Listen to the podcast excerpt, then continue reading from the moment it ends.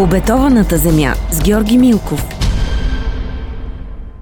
Добре дошъл в подкаста в обетованата земя на професор Владимир Чуков, арабист, университетски преподавател, изследовател на а, ислямизма и процесите в Близкия изток, автор на книгите Израел между евангелизма и джафаризма, Даеш, неислямска държава и много други. Добре дошъл. Добре заварил благодаря ти за поканата. В този нескончаем, очевидно, конфликт, а, откъде да започнем с случилото се на 7 октомври и как то би могло да се а, развие от гледна точка на днешния ден, в който а, очевидно Израел е готов да продължи до край операцията за унищожаването на Хамас с всички условности на, а, на тази заявка и с все по-нагнетяващото се напрежение в региона. И света бих допълнил. За съжаление, от това, което виждаме от 18 дни, това е просто като един, едно огромно цунами. Е, така дори си мисля тези, тези хора, някъде около 2500 човека, терористи, които нахуха на територията на Израел, излезаха между другото преди два дена имаше израелски материал, който беше прожектиран пред твои колеги журналисти. То между другото не е само в Телавив, ами в Рим, в Париж бяха направили сглобки от това, което са правили Хамас, когато са нахули нещо ужасяващо, просто не може да бъде предадено. Нали, дори не искам и да споменавам, но между прочим, това, което е обезпокоително, защо го правят израелците, вижда се, че те започват да губят надмощие в медиите, дори в Европа, да не кажа света. Това е техния анализ и затова те се опитат в момента да представят тяхната гледна точка, тъй като, за съжаление, самата наша Европа, виждаш, има разлика между правителство и между хора, които са на терен. Слава Богу, ние в България мисля, че нямаме такива проблеми и то обяснимо защо. Просто нямаме такива огромни миграционни общности, каквито има да речем в Франция, в Великобритания, в Италия, в Германия, в Австрия. Тоест там има един сблъсък между общественото мнение, което всъщност се доминира от тия, които са дошли на, на место. И респективно правителството, което не желае да се, да се ангажира с подобен тип проблеми. Палестинците имат практически целия свят доминиращо присъствие. В медиите говоря. Общественото мнение. Две бели петна, това е източна Европа, практически няма нищо, защото тук няма беженци, няма мигранти и второ страните от Персийския залив. Саудитска Арабия, да си чул нещо да има подобно, няма как да има, тъй като общо взето ти много добре знаеш Хамас, това са мусулманските брати. Мусулманските брати са просто терористична организация в Египет, Саудитска Арабия особено. Обединените арабски емирства Нека да чуем днешното изказване на представителката на Обединените арабски емирства в ООН. То е просто унищожително към Хамас. Тъй като, нека да припомня на зрителите, на слушателите, 2013 година мисулманските брати се опитаха да направят преврат Обединените арабски емирства. Тоест, ето там трябва да търсим много-много интересни неща ако ни остане време, бихме могли да го приказваме за, за Турция, защото Турция все пак са наши съседи и ние наблюдаваме там процесите с под-голямо голямо внимание. Само искам да кажа нещо. Виж какво означава политика. Това е един парадокс. Ердоган буквално вчера подписа а, заповедта, пращайки членството на Швеция в а, турския парламент. Защо ли? Общо взето какво се оказа? За да бъде балансиран, той казва, нали, ние не сме с Хамас, всъщност той е с Хамас. Нали, а, и вика, за да бъдем балансирани, дайте да пратим шведското кандидатура за а, а, членство в НАТО на парламента. Тоест той се опитва да покаже, че има някаква, някакъв баланс от външната политика, който е един парадокс. Тоест, ако не беше тази а, атака 9 на, на 7 октомври, може би Швеция ще да продължи да бъде в чекмежето на Ердоган. Много интересни детайли са там. Не знам дали ще стане въпрос за тях, но наистина тези, тези терористи, откровени терористи, първо, това не е само Хамас, това, което излезе като информация. Хамас е някаква общата белка, но се оказа, че те просто не контролират изцяло ситуацията, тъй като те са четири палестински фронт, които са участвали. Дори имаше едно интервю на член на политбюро на Хамас, който каза следното. Когато ние влязахме вътре, се оказа, оказа се, че зад нас има някакви хора, които ние не познаваме. нали, с, ти, ти ги видя. Това са 10 човека, 5 мотопеда, които нали, първи влязаха и след тях е влязло една тълпа. Просто вратата е била отворена, дупката Точно, в стената точно. пробита и оттам нататък... Е, всъщност те се оказаха четири палестински фронта. Цитирам един френски изследовател, който аз взимам така неговата информация винаги много критично, но той очевидно има Ставаше въпрос за Тири Мисон, предполагам, че го знаеш. Той дълго време живя в Дамаск, има контакти с сирийските му хабарати и така нататък. Той казва, има още два фронта. Това е Народния фронт за освобождение на Палестина, който ние го познаваме ги чудесно, и Народния фронт за освобождение на Палестина, генерално командване на Ахмед Джибрил. Значи, ето тук искам да припомня нещо. Хамас едва ли, когато са тръгнали, са мислили, че ще прекъснат саудитско-израелския процес. Едва ли ще саботират индийския коридор, това е огромния. Изведнъж в момента, Жоро се говори, че в момента света се намира в едно състояние, което има един термин VUCA World. Това е един термин, който е измислил в West Point. Това е състояние на несигурност, на нестабилност, на анархия, на комплексност, което е измислено още 1987 година, обрисувайки състоянието на а, малко преди падането на Съветския съюз. Тоест, целият свят се тресе. И не е много ясно на къде ще стигне. Тоест, натрупването на Украина, натрупването на газа, практически в момента се тресе всичко. Едва ли тези хора, терори, терористите, които са тръгнали всъщност най-вече с първата цел за да отвлекат заложници. Защо? Защото техните хора са в израелски затвори. Са имали предвид какво може да се случи. Как се е случило. Та, нещата се оказаха наистина като някакъв дух, който беше пуснат от бутилката и в момента не е много ясно до къде ще стигнем. Дори ако щеш, говорейки за, за Европа, говорейки за България. Да, трябва да наистина да, да задълбочим в тази посока, но преди това, ако предположим, че Хамас с целия инструментариум на а, терористична организация или пък останалите организации, някои от тях доста по дори радикални от, от Хамас, намиращи се в ивицата Газа, са, когато са подготвили тази операция на 7 октомври, и те, наистина съм съгласен, че едва ли са градяли своята геополитика, стигайки до индийския коридор или коридора Байден, както го наричат някои изследователи, или пък големи геостратегически Не. размествания. Но да предположим, че с техния инструментариум на действие, който ние сме виждали през годините, който включва и а, самоубийствени операции. Че може ли да наречем това една голяма самоубийствена операция, защото трябва да стане ясно, а, мисля, че Хамас а, и, и, и другите организации много добре са си давали сметка, че този пробив, който са направили... Няма как да няма ответен удар. И то жесток ответен удар. Тоест, те самите а, са наясно, че са поставили а, своите, своите хора, живещите в ивицата Газа, на всичко това, което ние наблюдаваме в, в, в наши дни, но именно това е била целта. А, да каквато е целта на всеки а, самоубийствен терористичен акт. Е, така е. Значи, веднага давам една статистика. Една от книгите ми, които написах, това беше големия докторат, Ислямския фундаментализъм го нареках. Това беше 2005 година. Там се базира върху ни социологически изследвания, направени от самия Израел, което казваха, той показваше една ужасяваща цифра. Забележи, 20, 34% от малото население на Газа, мечтата им беше да станат камикадзета.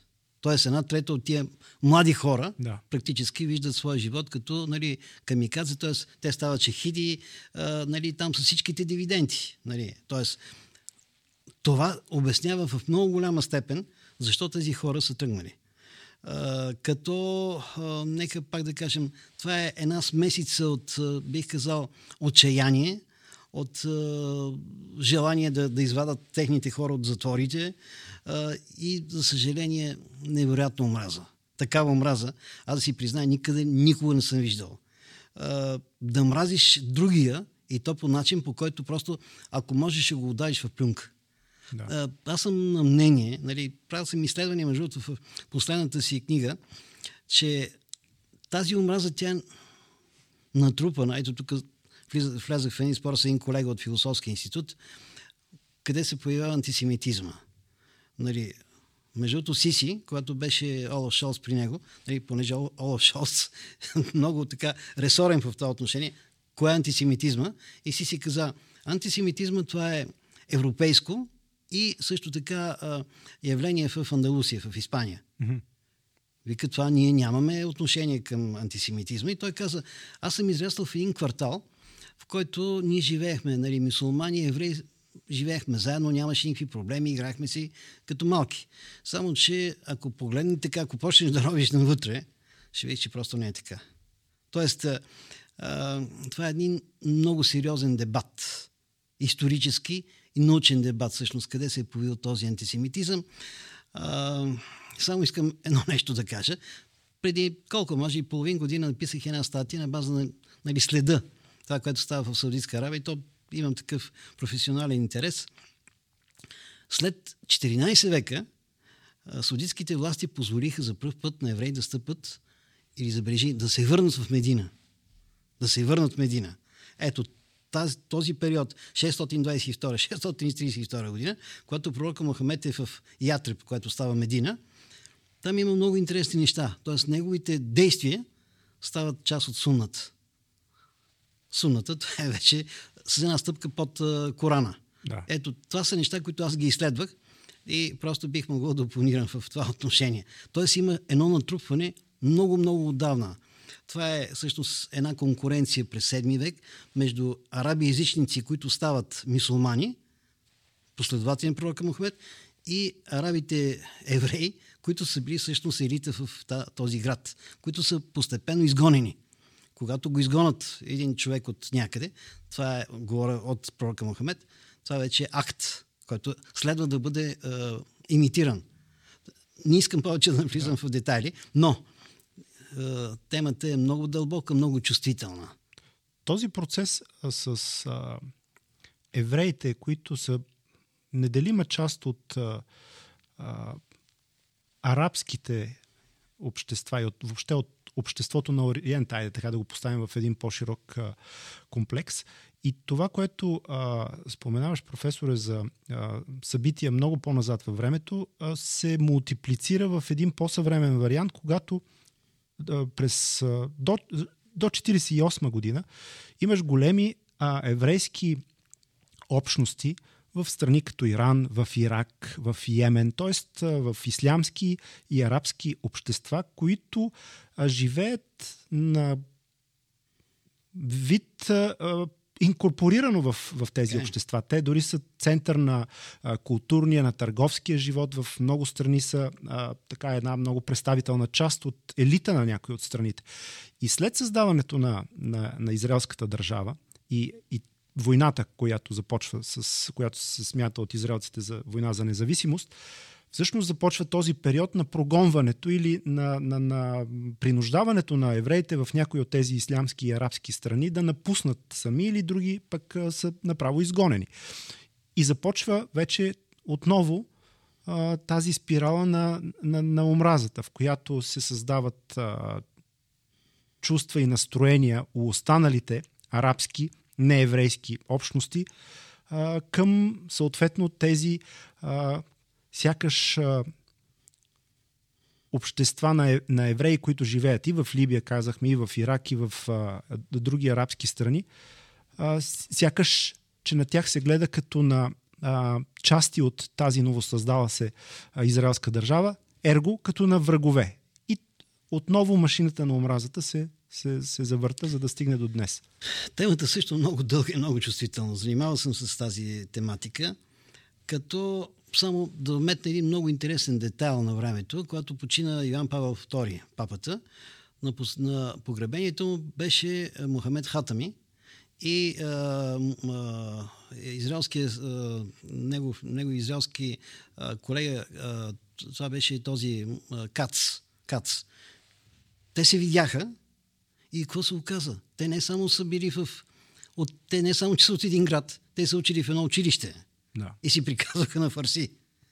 Ето това показва, че те са дълбоко свързани помежду си. И ето тук искам нали, да, да дам една моя теза по отношение, което застъпих в последната ми книга Израел между евангелизма и джафаризма. Значи има, има разлика в а, погледа на, а, да речем, на иранците, които са най, така, най-радикални, и да речем а, с, Мамър Кадафи. Бивши, нали, ли- понеже говорихме за либийските Да. евреи. Между другото, оказа се, че той също може би има част от него, а, израелка, израелска гражданка, беше твърдила, че а, а, неговата баба е а, ней, негова, нейна сестра. Mm-hmm. Той естествено казва няма нищо. Спомни си, той между другото Да, да. ненавиждаше а, саудитската кралска фамилия. Защо? Ето тук нека да го. Дори той ги нарича евреи. Майката на Абдулазис, крал Абдулазис, се казва Сара бин Ахмед Асудейри. Сара. И тук не искам да направя никакви. Нали, и той просто ужасно ги мразеше поради тази причина. Защ, защото той самия имаше комплекс, че е евреин. Ето това е, това е цялата история. Но да се върнем на Иран. В иранската конституция, например, духовният ръководител управлява от името на Махдин Монтазар. Тоест, очаквания Месия. Когато Месията се завърне, Аятолаха трябва да му стъпи така, не, тази властта. Сега, ето тук е разликата между държавата Израел и между евреите. Това трябва много, да бъде много ясно. Държавата Израел в момента в Конституцията има конфесионални квоти. Има квота за евреин, квота за християнин, има квота за, за. Те са си там. Тоест, те, до много скоро, казвам до много скоро, казваха, ние нямаме нищо против евреите. Ние имаме против държавата Израел. Ето това е чиста проба расизъм. Е, аз ги преподавам тия неща. А, това е Огюстен Тиери, който казват, нали, а, има общности, които а, не могат да направят държава, има общности, които не могат да, да създадат а, а, демократична държава, но и това са на расова основа, а има общности, които не могат да имат елит. Евреите, според тях, не могат да имат елит. Тоест, държавата Израел, между другото, ти си специалист също по темата, знаеш, всеки последен петък на месни, месец Рамадан, Аятолаха, който е духовният ръководител, произнася една програмна реч и винаги в тази програмна реч казва и остават още 40 дена от, от съществуването на държавата Израел. Те са за разрушаването на държавата Израел. Защо? Това е част от uh, джафаритската визия за държавата. Значи, кога ще се върне Махди?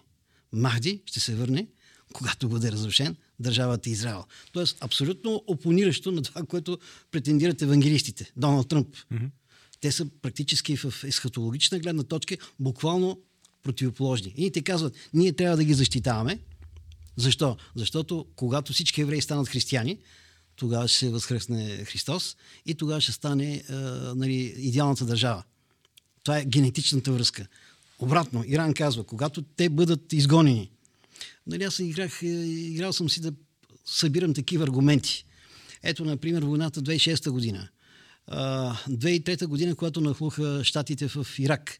Една от, те, от аргументите на Ахмединаджад беше, че те искат по този начин да възпрат завръщането на Месията.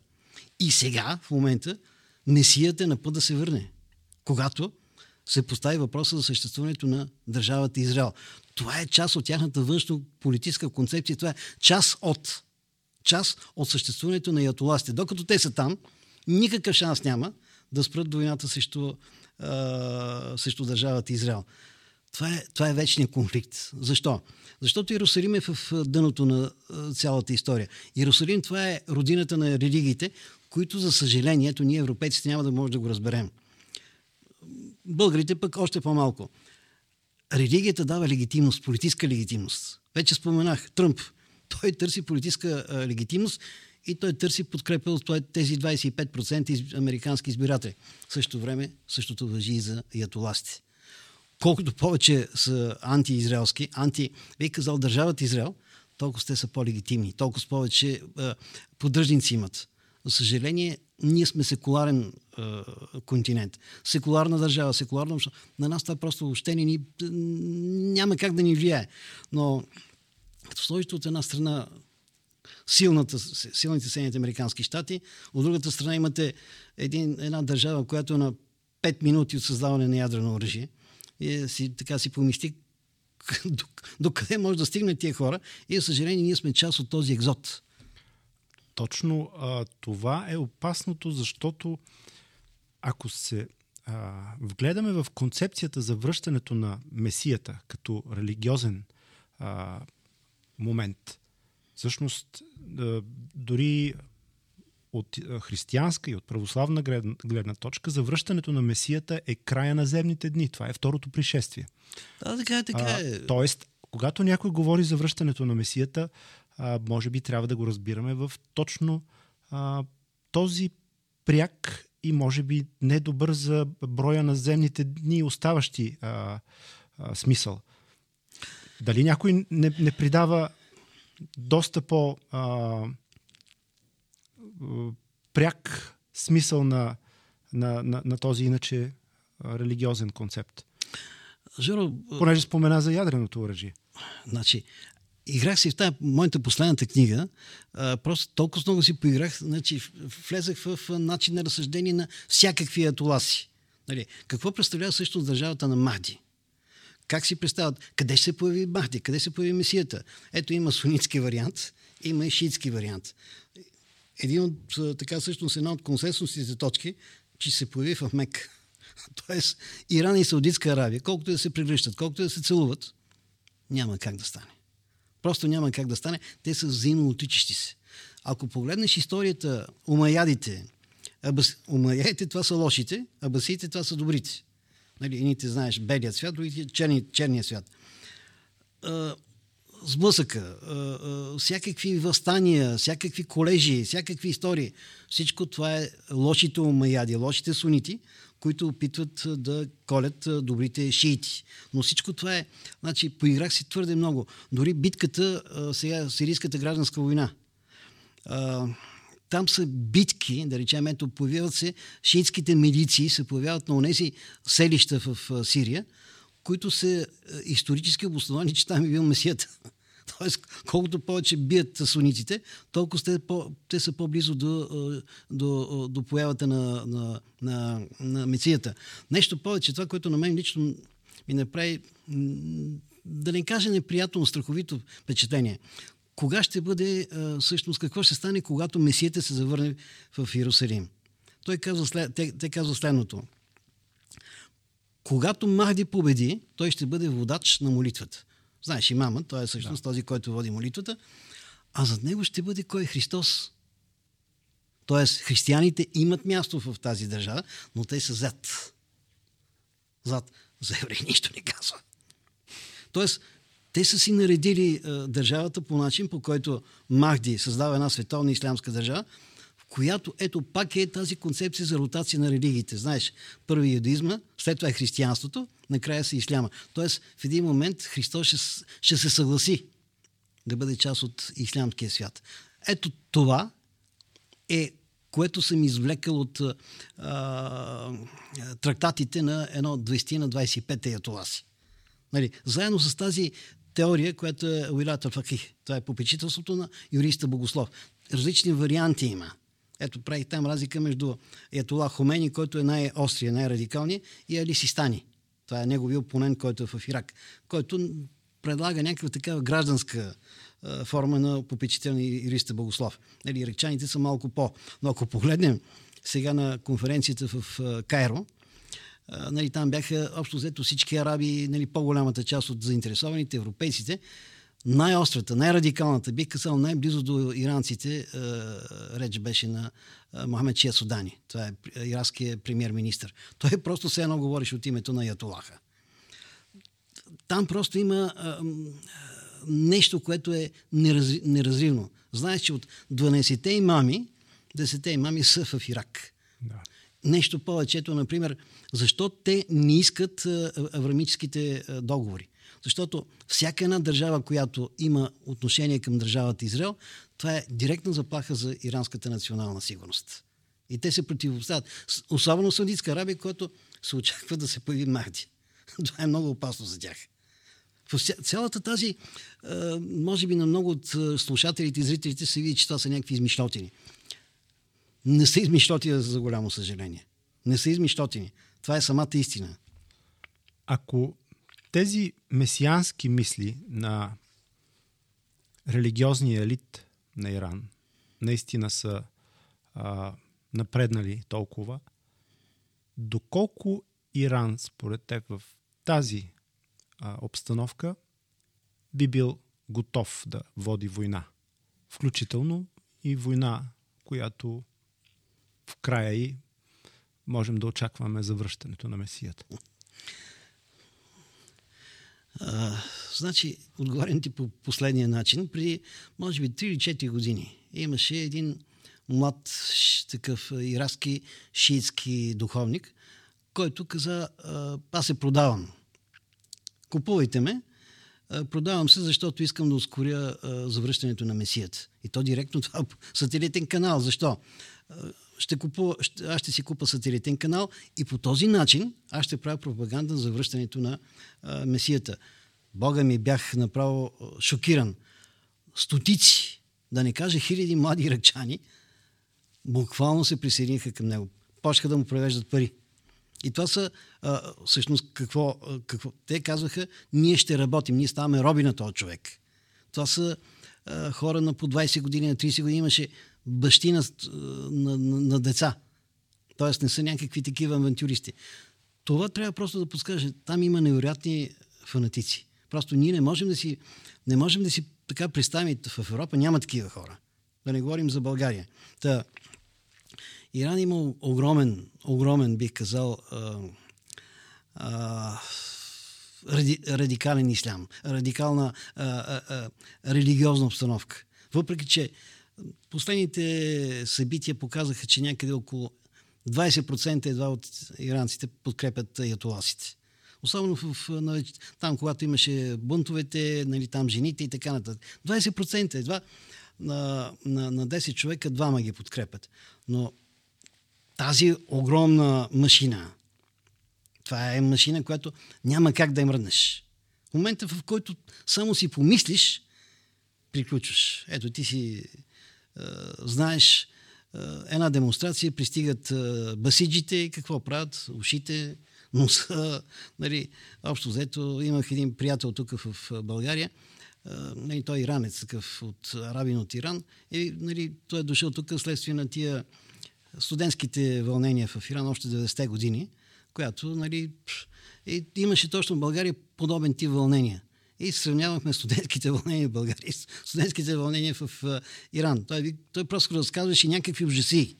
Как са го репресили, просто не ми е удобно да ги разкажа тук.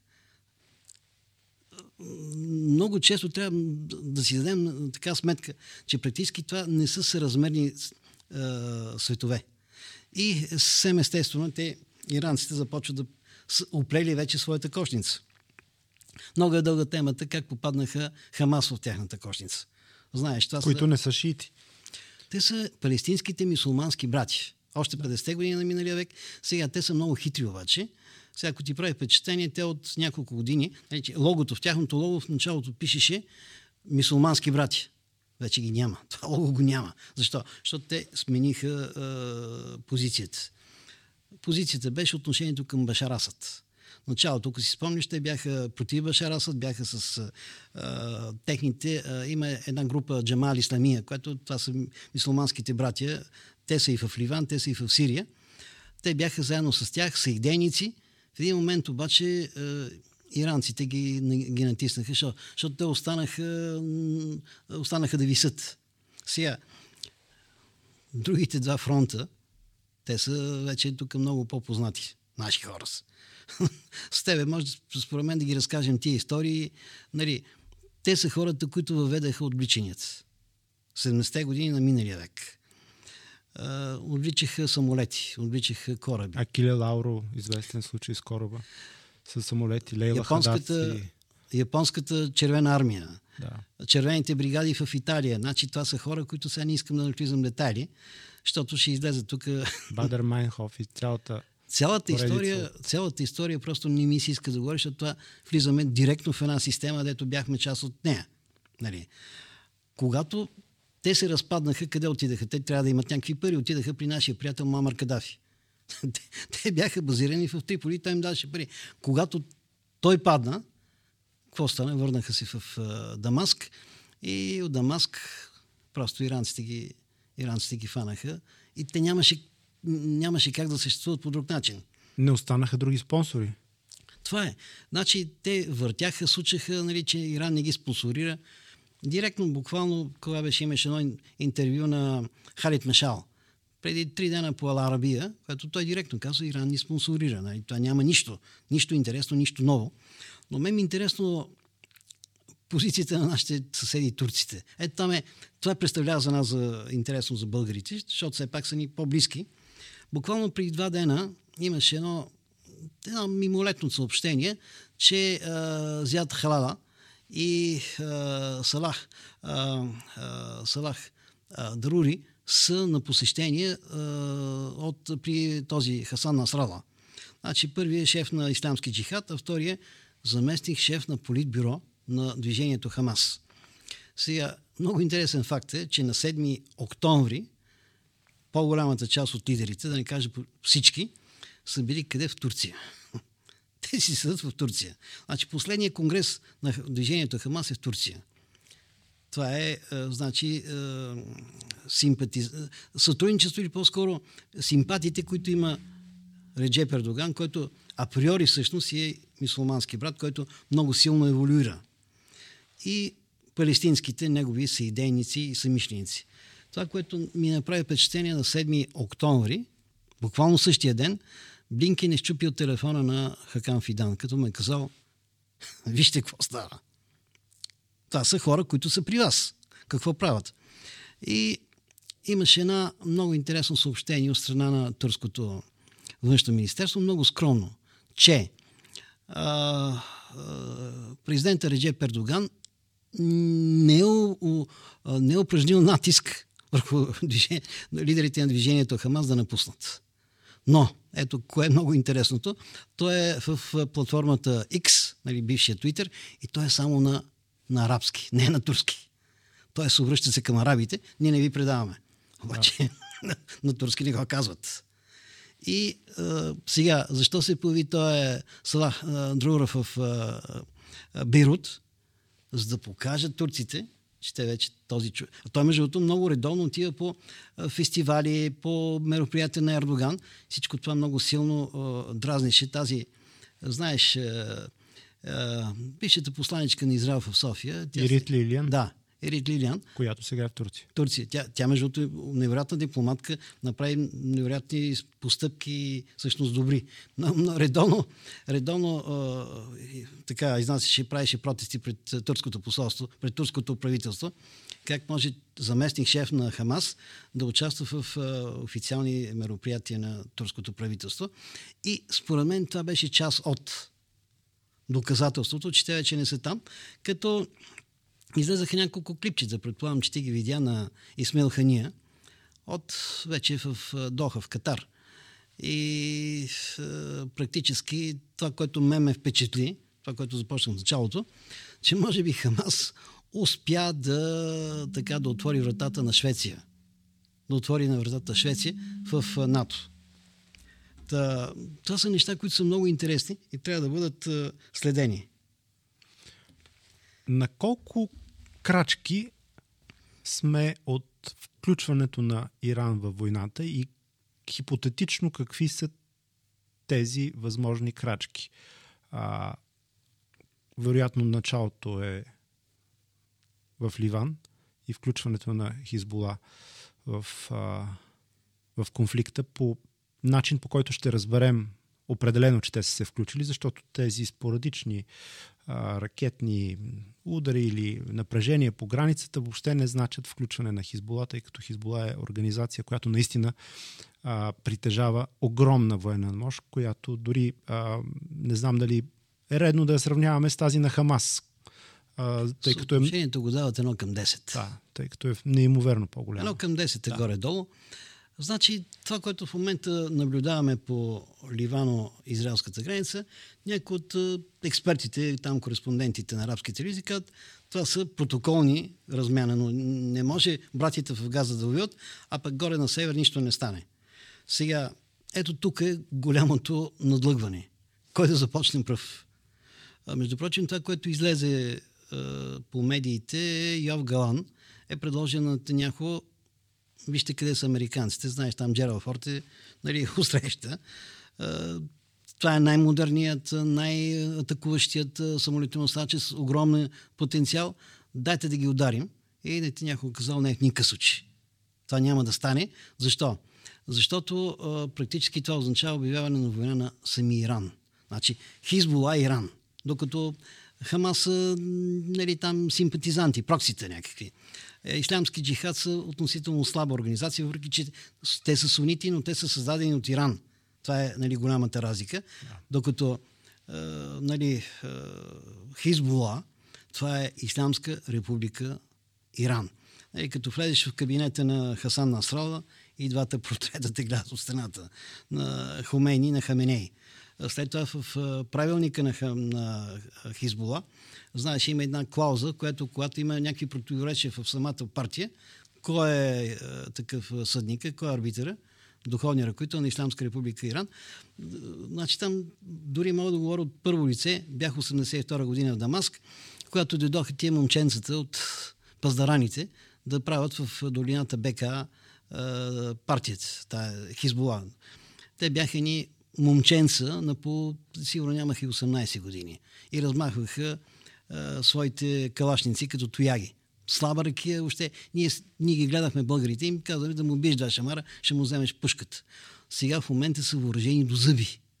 И много, доста по-професионално. Да, много по, по-добре. Въобще, какво да ви кажа, от 82 от, от 82 до 2023 с толкова голям опит. Между другото, те са на бойното поле в uh, Сирия. Те имат редовно по няколко хиляди човека, които воюват. Нали, това не са случайни хора. Та, в момента на този етап има едно ръмжене. Има едно ръмжене и ключе е дали ще има операция в ивицата Газа. Сега ето тук Израел в много тежка ситуация. От една страна им казват, а тръгнете напред, а то всъщност всичко показва, че ще има такава операция. Хизбола няма да стои с кръстени ръце. Ако американците върнат на удара, това означава директен. Е, пазараните, т.е. революционната гвардия, ще се намеси. Между другото, днес имаше вече престрелки на голандските възвишения, не от, не от сирийската армия, а от тия милициите. Те имат такива да. Хизбола и местни шиитски милици са разположени на, на това место, там, голандските възвишения. Така че просто не, искам, не ми се мисли какво ще стане. Просто не ми се мисли, тъй като а, нали, имаше три вероятности. Едната е в момента да си остане в Газа, втората да има регионална война, а третото, което най-неприятното, директно Израел-Иран. Конфронтация. И то не, че сега няма, но то е на територията на Сирия. От време на време, да. буквално през ден ги удрят. Как би изглеждала директна война Иран-Израел? Не ми се мисли. И едната със, със сигурност притежава, притежаваща ядрена мощ, другата на, на 5 минути. На 5 минути. Затова не ми си мисли. Просто не ми си мисли. Това просто не 2% световна инфлация. Значи, економистите е, направиха много добри изчисления. Сегашната ситуация няма да има големи сътресения по отношение на инфлацията. Регионалната някъде около 1%, а Иран и Израел 2% инфлация, т.е. тя ще замине тази, която идва от, от Украина. Просто не ми се мисли какво може да стане. Нали? Тъй като, нека да кажем следното. Държавата Израел е изключено да бъде заличена. Това, което искат иранците. Абсурд.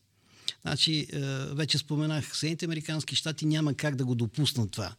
Това е, значи, директно нека да кажем, евреите в е, е, щатите са по-малко ентусизирани, отколкото евангелистите. Спомням си 2016 година, Хилари Клинтън, Бърни Сандърс и така другите кандидати в Демократическата партия и всеки представя своята визия за конфликта. И Бърни Сандърс, еврейн, казва, аз съм еврейн, социалист. Аз съм вика за Палестина. Хилари Клинтон, баптистка. Вика, ние всички сме за Израел. Тоест, там няма, там е генетична връзката. Не може. И още нещо, аз си мисля, че тук има още една скрита сила, която никой не слага в а, сметките си.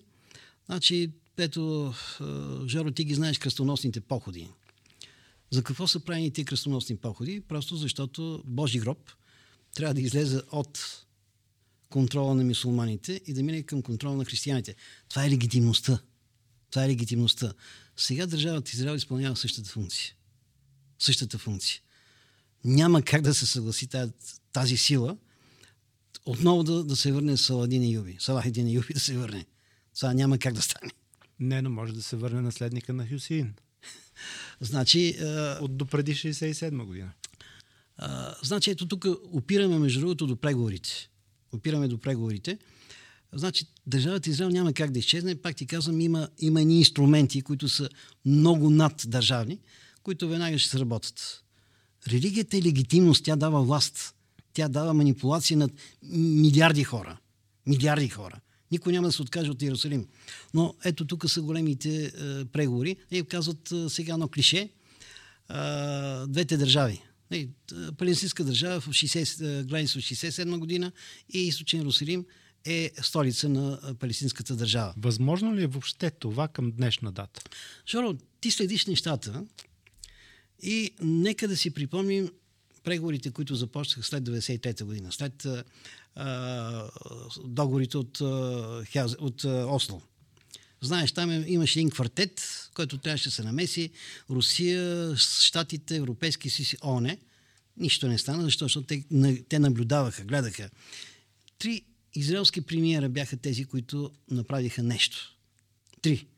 Първо, Исхак Рабин, който беше убит, за съжаление. Нека да припомним той, Арафат и а, Перес получиха Нобел, Нобеловата награда за мир. Нищо не можа да стане, те го убиха.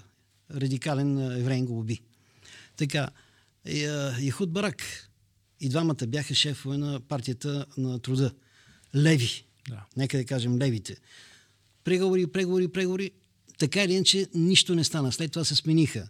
Яхуд Олмерт и след Арафат дойде Абумазен. 2008 година беше кулминацията. Две години, 2008 година беше кулминацията, в която те, Жоро, се договориха на 90%. 90%. Той беше е, шеф на Кадима. Това е една отцепническа от Ликут и от партията на труда, но не е Ликут, това не са десните. Така. Те се договориха а, на, за границите. Нещо, което сега в момента е немислимо. Защо? Защото Бенемин Нетенехо, ето, селища, селища, това за него е част от сигурността на Израел. Значи, спомним си, ние ви даваме, Олмарт им казва, ние ви даваме 5.7 от територията на държавата Израел, вие ни давате 6.3. Те се съгласиха. Тоест, по-големите селища остават част от държавата Израел, а вътре в самата държава те ги компенсират. Тоест, ето това е един от голямото разколниче. След това беженците. Знаеш, там история без край. Аз съм спорил тук с бившия посланник на Палестина. Той казва, ето, моя ключ е от Хайфа, от моя а, роден край. Това ми е а, къщата. Аз искам тая къща да, си, да, си, да се върна от нея. Само, да че той не се е родил там. И това е ключовия спор. Кои да се върнат? Той иска да се върне. Да. Сега, аз му казах ми, ние имаме ни западни покрайни тук в България.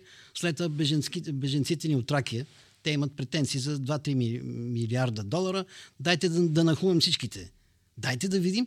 И между другото стигнаха, Ципи Ливни тогава беше премьер, външен министр, и стигнаха, а, значи, палестинците стигнаха 125 хиляди да бъдат обещетени, евреите казваха не 95. И вървяха към договорка. Към, към договорка. Иерусалим, което беше за мен направо голяма, а, голяма изненада. Олмерт им представи един доклад. Даде една, една карта. Западен Иерусалим, това е наш. Е, там са е, е, е, ортодоксалните евреи. Вашите арабските квартали са си ваши. Централният Иерусалим, знаеш, той е стария град, под опеката на ООН. И Абумазен, Абумазен сега, той му даде картата, а Мамазен поиска 3-4 месеца да мисли. Той му каза, виж, виж какво, това, което ти давам, вземи го. Те, между другото, тогава пък се появи историята с а, армията. Палестинците поискаха да имат армия. Яхут Олмарт им каза, вижте, в Осло за такова нещо не сме говорили, защото те поискаха военноморски и ВВС. Те им казаха, вижте, погледнете, с военен самолет държавата Израел 10 минути на, на а на Шир е 4 минути за военен самолет. Няма, няма как да стане тази работа. В момента палестинците имат 7 вида въоръжени сили. Там жандармерия, полиция, ту, ту, ту, ту. И какво се получи? Кое преобърна каруцата? Ще ти кажа. Значи Хамас почна да стреля. Това беше първата война, 2008 година. Беше, бяха избрали Барак Обама и още беше Джордж Буш. Хамас дун, дун, дун, дун, дун.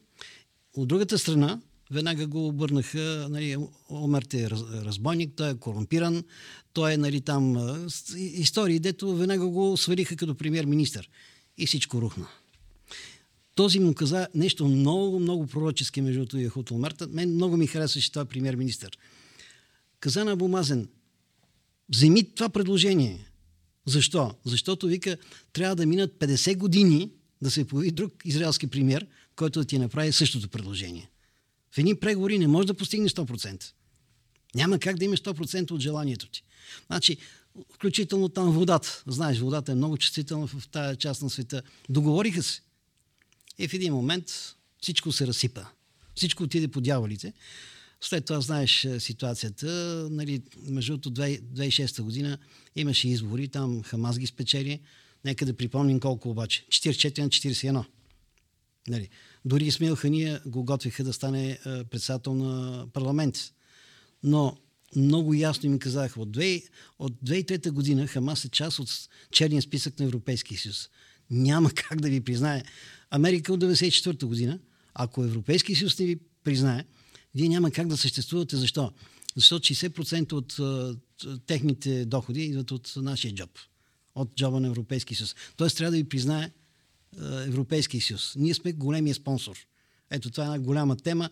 Колко даваме ние, какви... Знаеш, там има кромоли на, на европейско равнище, подходите са различни. Та, не знам, може би и Хотомър ще окаже голям пророк. Може би ето са минаха 15 години, трябва да чакаме 35. Знам ли? Освен ако а, по-голяма война, да не казвам колко голяма, не би пренаредила и прекалкулирала тази аритметика. Пак, пак искам да ти кажа, няма да бъдат допуснато държавата Израел да бъде заричена. Ето те, тяхната теза на иранците, каква е? Това и на Хамас. Защо в техния устав е нали, разрушаването на държавата Израел? Те казват, те са кръстоносците. Те са чуждо тяло в нашето тяло. И не е така. Не е тя. Стигаме до историческите дебати. Кой е, кой е стъпил пръв? Знаеш, ти, ти поне си следиш нещата. Цар Давид, първи, първи век преди Христа. Като влезеш в премьер, кабинета на израелския премьер, там е барелефа на цар Давид. Така че стигаме до една, един дебат, който просто двете страни някакси трябва да, да елиминират радикалните е, кръгове. И дано да се появи друг Яхут Омерт, който, пак, пак ти казвам, това е част от левите сили, които, между прочим, ако погледнеш последните пет парламентарни избори, партия на труда едва едва вкарва депутати. Те просто ги няма никакви. Да, Аз... тук идва и въпроса за политическото бъдеще на Биби Нетаняхо и как би изглеждал Израел, ако той веднъж завинаги изчезне от политическата карта на тази страна, макар че мнозина са правили години наред такива прогнози. прогнози и той винаги се е завръщал все по-силен. Но споменавайки Биби Нетаняхо и, а, и възхода на, радикал, на радикалите и от едната и от другата страна и липсата на а, политици като, не само като Омер, но дори като Ицхак Рабин за който, или Шимон Пере, за които вече даже е немислимо да, да, да мечтаем, че могат да се появят. И интересната фигура на, на Биби Натаняхо, който, разбира се, изключително от политическа гледна точка същество, което вероятно трябва да бъде изучавано в учебниците на университетите по политология години наред, за да, а, за да бъде схванато като, като, като технология, като машина за, за правене на политика, включително в... И печелене на избори. И печелене на избори, включително в а, такава трудна ситуация. Но има едно а, интересно... А, то даже не е съвпадение, то си е явление. Как всъщност най-големите успехи на Хамас са все по времето, когато Биби Натаняхо е премьер на Израел. И започваме от първия му мандат, 96-99 още година. През 97 година той авторизира Мосад, израелското разузнаване, да влезе в Йордания, с която Израел беше сключил мирен договор само преди 3 години. През 94-та те сключиха мирен договор. И въпреки това, а, той авторизира Мусад да влезе в а, а, Йордания, в Аман, агенти предрешени като канадски туристи, да убият с отрова Халед Мешал, лидера на Хамас. Знаем а, ситуацията, но да я припомним на, може би, нашите по-млади слушатели. А, те го пресрещнаха на улицата, опитаха да го инжектират а, в ухото с, а, с отрова. А, стана сборичкване между агентите и между охраната на Халед Мешал. И всъщност трима от агентите успяха да избягат и се скриха в израелското посолство. Двама бяха заловени. Установи се, че са агенти на Мусад, установи се какво са искали да направят и тогава покойният крал Хюсеин, бащата на сегашния крал, крал Йордански, заплаши, помниш, че ако веднага не донесат противоотровата, той ще обеси двамата агенти на Мусад на площада в Аман пред джамията и ще скъса мирния договор между Израел и Йордания.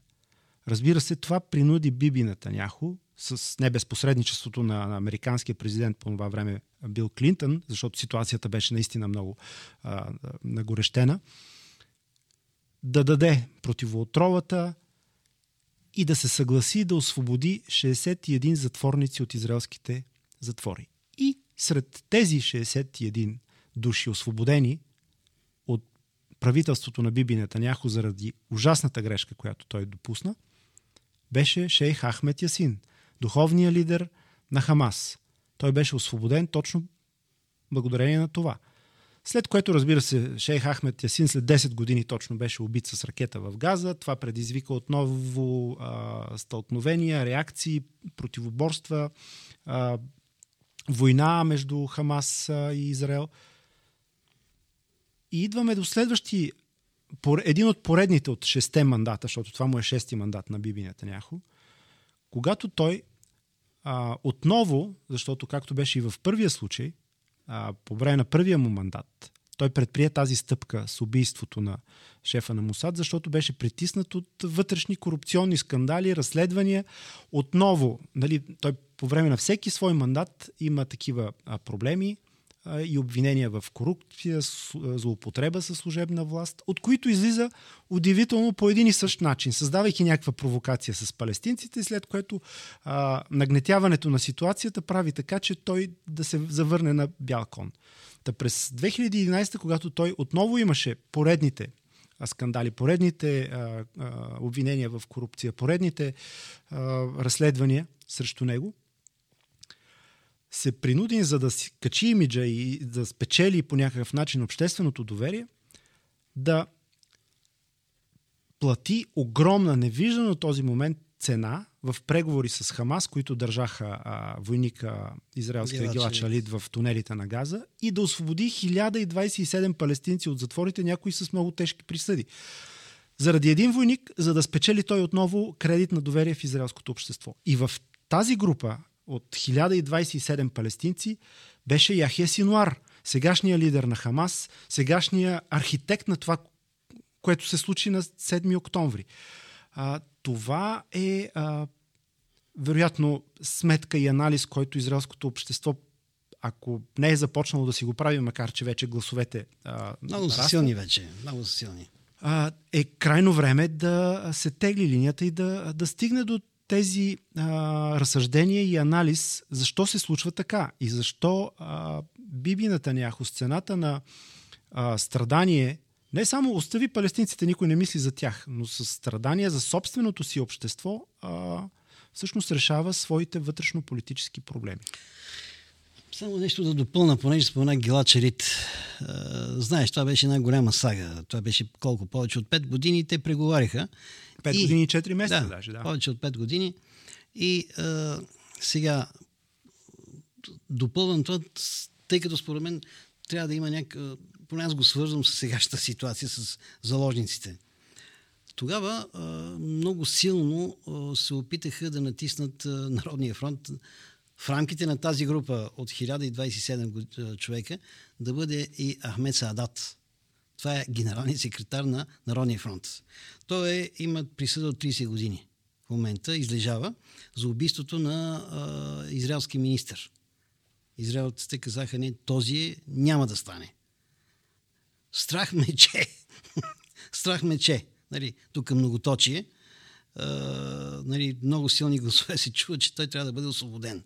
Сега, ето тук една голяма сага. Ням, мисля, че ни си струва в момента да коментираме преговорите. Те са също много интересни. В момента текат. В момента текат. А, значи доказателството, че са на много места и в различни ръце, е факта, че те не могат да кажат колко са точно на брой. Да. Дали бяха 150, 190, 202, 200 сега са 222. Тоест, те са някъде разхвърлени, не са под контрол на едните, т.е. всеки иска нещо. Макар, че Галан заяви, че те ще наводнат тунелите, макар това малко а, а, е по-скоро а, коментар, който ме навежда на мисълта, че в някакъв момент израелците даже биха могли да рискуват живота на а, част от собственици заложници. Мисля, че няма да успее, защото а, значи, много са чужденците. Ето всички европейски лидери, които отидаха на крака, включително и а, Макрон вчера, всичките поставиха нали, на първо место дайте да освободим нашите хора. А, дори между другото, ето тук в нашите медии не излезе, но вчера ли беше? Да, вчера. Хамас казаха, ние сме готови да освободим 50 невоенни заложници, но също гориво. Не. Значи, на този етап храни, медикаменти, вода, но не е гориво. Гориво в никакъв случай. Значи те поискаха да, да освободят още две американки. Но също гориво. Тъй като горивото в момента това е а, реалната храна в ивицата газа. Това са болници, това са училища, това са хлебарници, всичко но те казват в момента, в който ние дадем, пуснем горивото, това означава, че ние даваме е, така глътка въздух на Хамас. Та, там са много интересни надлъгваниците. Изключително интересни. И аз си мисля, че това, което в момента спира операцията сухопътната, между другото много силен натиск от страна на Джо Байден. Да. Нали, там е, между прочим, от Европейския съюз ти видя позицията на Фондер Лайн. Началото беше много остра. Сега казват, дайте да направим една хуманитарна пауза, което пък веднага реакцията на Израел. Откъде на къде. Въобще, кълбо. Кълбо, просто различни приоритети, различни ценности. И Хамас казва, ние ще ги пуснем всичките, когато вие спрете битката. Точка. Точка по въпрос. Това, което вече споменах. Има личности в израелските затвори. Бяха 6000, сега станаха 10 000 които трябва да бъдат пуснати, извън тези, които са цивилните, т.е. военните, които ние не знаем точно кои са. Между другото, там дори има а, жени, има войнички, нали, знаеш, там е да, да. мъже, жени, всичко. А, та, една абсолютна кашотина, която поне с днешна дата ние не знаем къде ще се получи. Но иначе това, което казва за Биби Нетняхо, ние имаме вече такъв а, пример. Съседа Ердоган момента, в който закъса економиката, когато нещо нали, не става, ПКК, кюрдите и така нататък. И нали, напомпваш национализма. Това е стар трик. Така че не е нещо ново. Между другото, ето ти спомена много интересен факт, нали, че Ахмет Исин е бил освободен в тази група. И той как създаде неговата фундация? 1987 година фундация Хамас. Точно Израел ги регистрира Махмуд Захар беше реалният. Шейха, нали, той е в инвалидна количка, нали, символизира палестинската кауза И между другото имаше много интересни тези, че е, Мусад всъщност не си е прекъснал връзките с Хамас много, много дълго време след това. Независимо от поведението. Имаше една много интересна теза на Тири Мисан, която казва, че 2012 година всъщност Хамас са почнали да убиват хора на Народния фронт. За да могат да ги... Просто защо не? Аргументацията била, че те били врагове на, на, на Аллах. Но, всъщност, защото тогава са ги читали за много по-опасни спрямо Израел, отколкото Хамас. Ето, ето това е една връзка, която не е много ясна. Тоест, има добри, има и лоши. Тоест нещо от този сорт. Всъщност няма какво да коментираме. Знаеш, че там се води една невероятна битка за агентура с разни клетки. Той е вербува, ония е вербува, той е, той е информатор на той. Ти видя в Иран, какво се получи. Цял зам министър беше израелски агент. Така че ето там ние не можем да знаем истината и няма как да я знаем. Просто абсурд. Като цяло, нека да кажем, когато си зле, когато те обвиняват в нещо, помпаш национализма и всичко това другото остава в устрани. Ердоган е за какво, за какво печели толкова изборите? Просто нагнетява същата история, само че по отношение на кюрдите. Стар трик.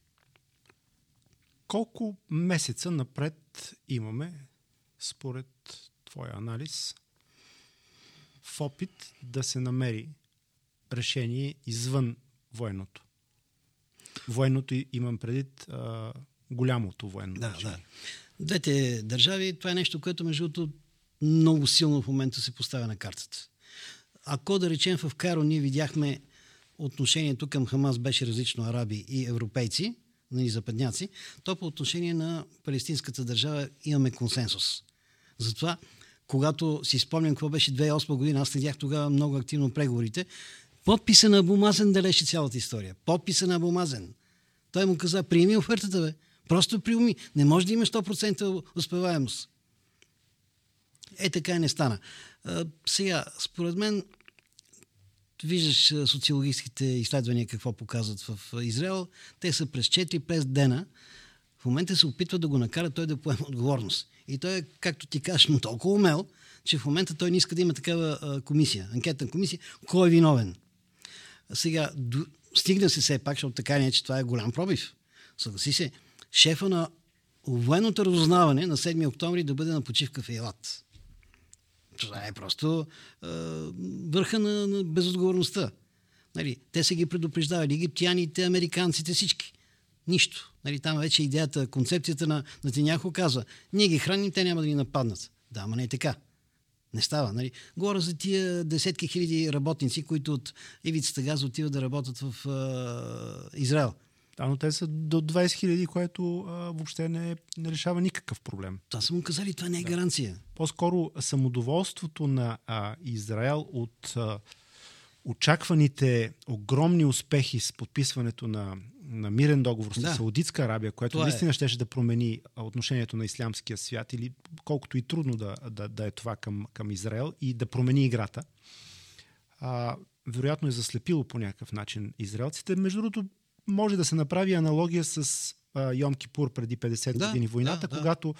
те след 6-дневната война, 67 година, когато са заграбили а, нали, три пъти са увеличили своята територия и са превзели са голандските възвишения, западния бряг, източен Иерусалим, а, Газа, Синай дори. В, в един момент а, тази тяхна самонадеяност, че а, те са непробиваеми, те са непобедими. Точно. точно. И ми изигра изключително лош а, номер на а, 73-та година, за да избухне войната в Йон Кипур и да ги свари точно толкова неподготвени. И, и пак са били предупредени. И знаеш. пак са били предупредени. Да. Йорданския крал директно му каза, той, той не вярва. Защото пак да, пак да вметна това, което винаги го казвам, 73-та година а, нали, спонсора на арабската страна, това е Съветския съюз, дори на голандските възвишения има един а, кубински а, батальон. Да, и тогава да. съвсем друг е профила. Сега вече профила е Иран. Това е спонсора, те ги, те ги подбутват и не знам за кой път ще кажем, че всичко това е било проспано. Директно проспано. Но нека да се върне на твоя въпрос. Докато Биби Нетаняхо е премьер-министр на държавата Израел, мисля, че никакви шансове, но социологическите изследвания показват в момента, че ако, а между другото хората 65% искат пресрочни парламентарни избори. Като той си поема отговорността и той в момента колко е хитър. Колко е хитър.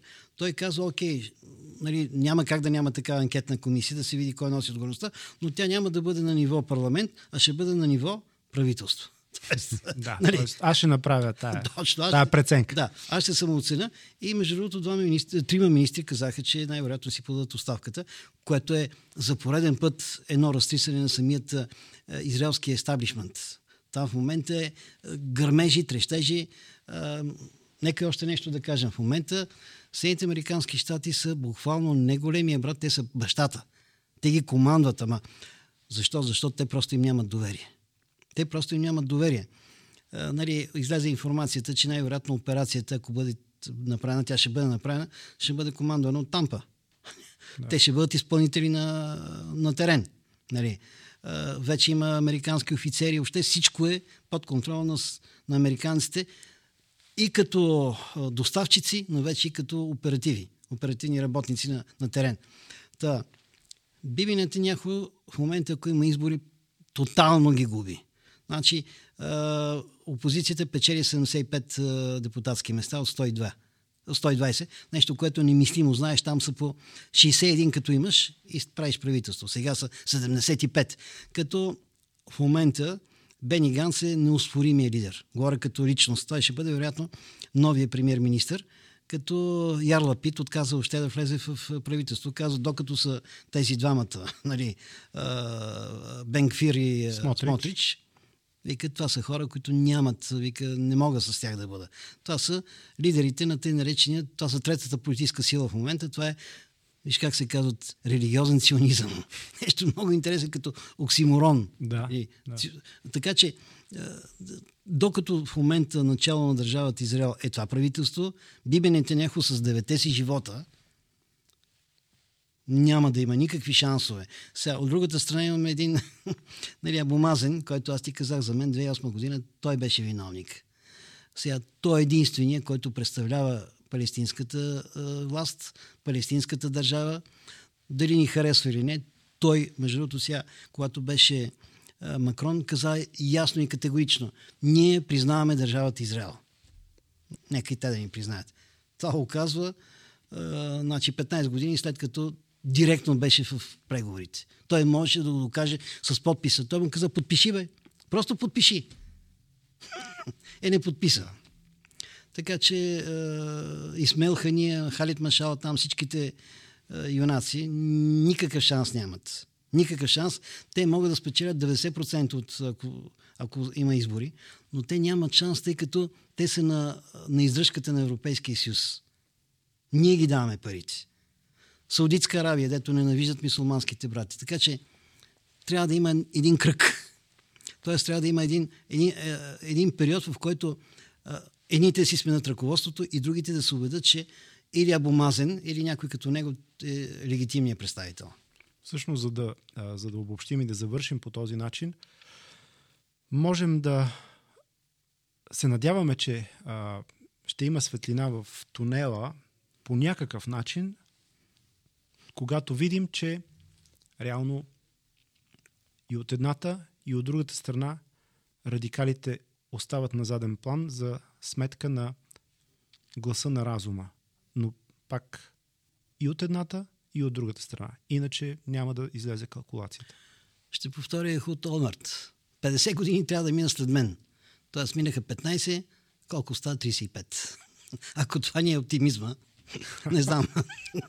Ако ако смятаме, че след 35 години там ще има мир, то това е някаква дори малка сламка, за която можем да се хванем. О. И тя ще звучи доста по-добре, отколкото сегашните ни а, опити да кажем, че няма абсолютно никакъв шанс за намиране на решение.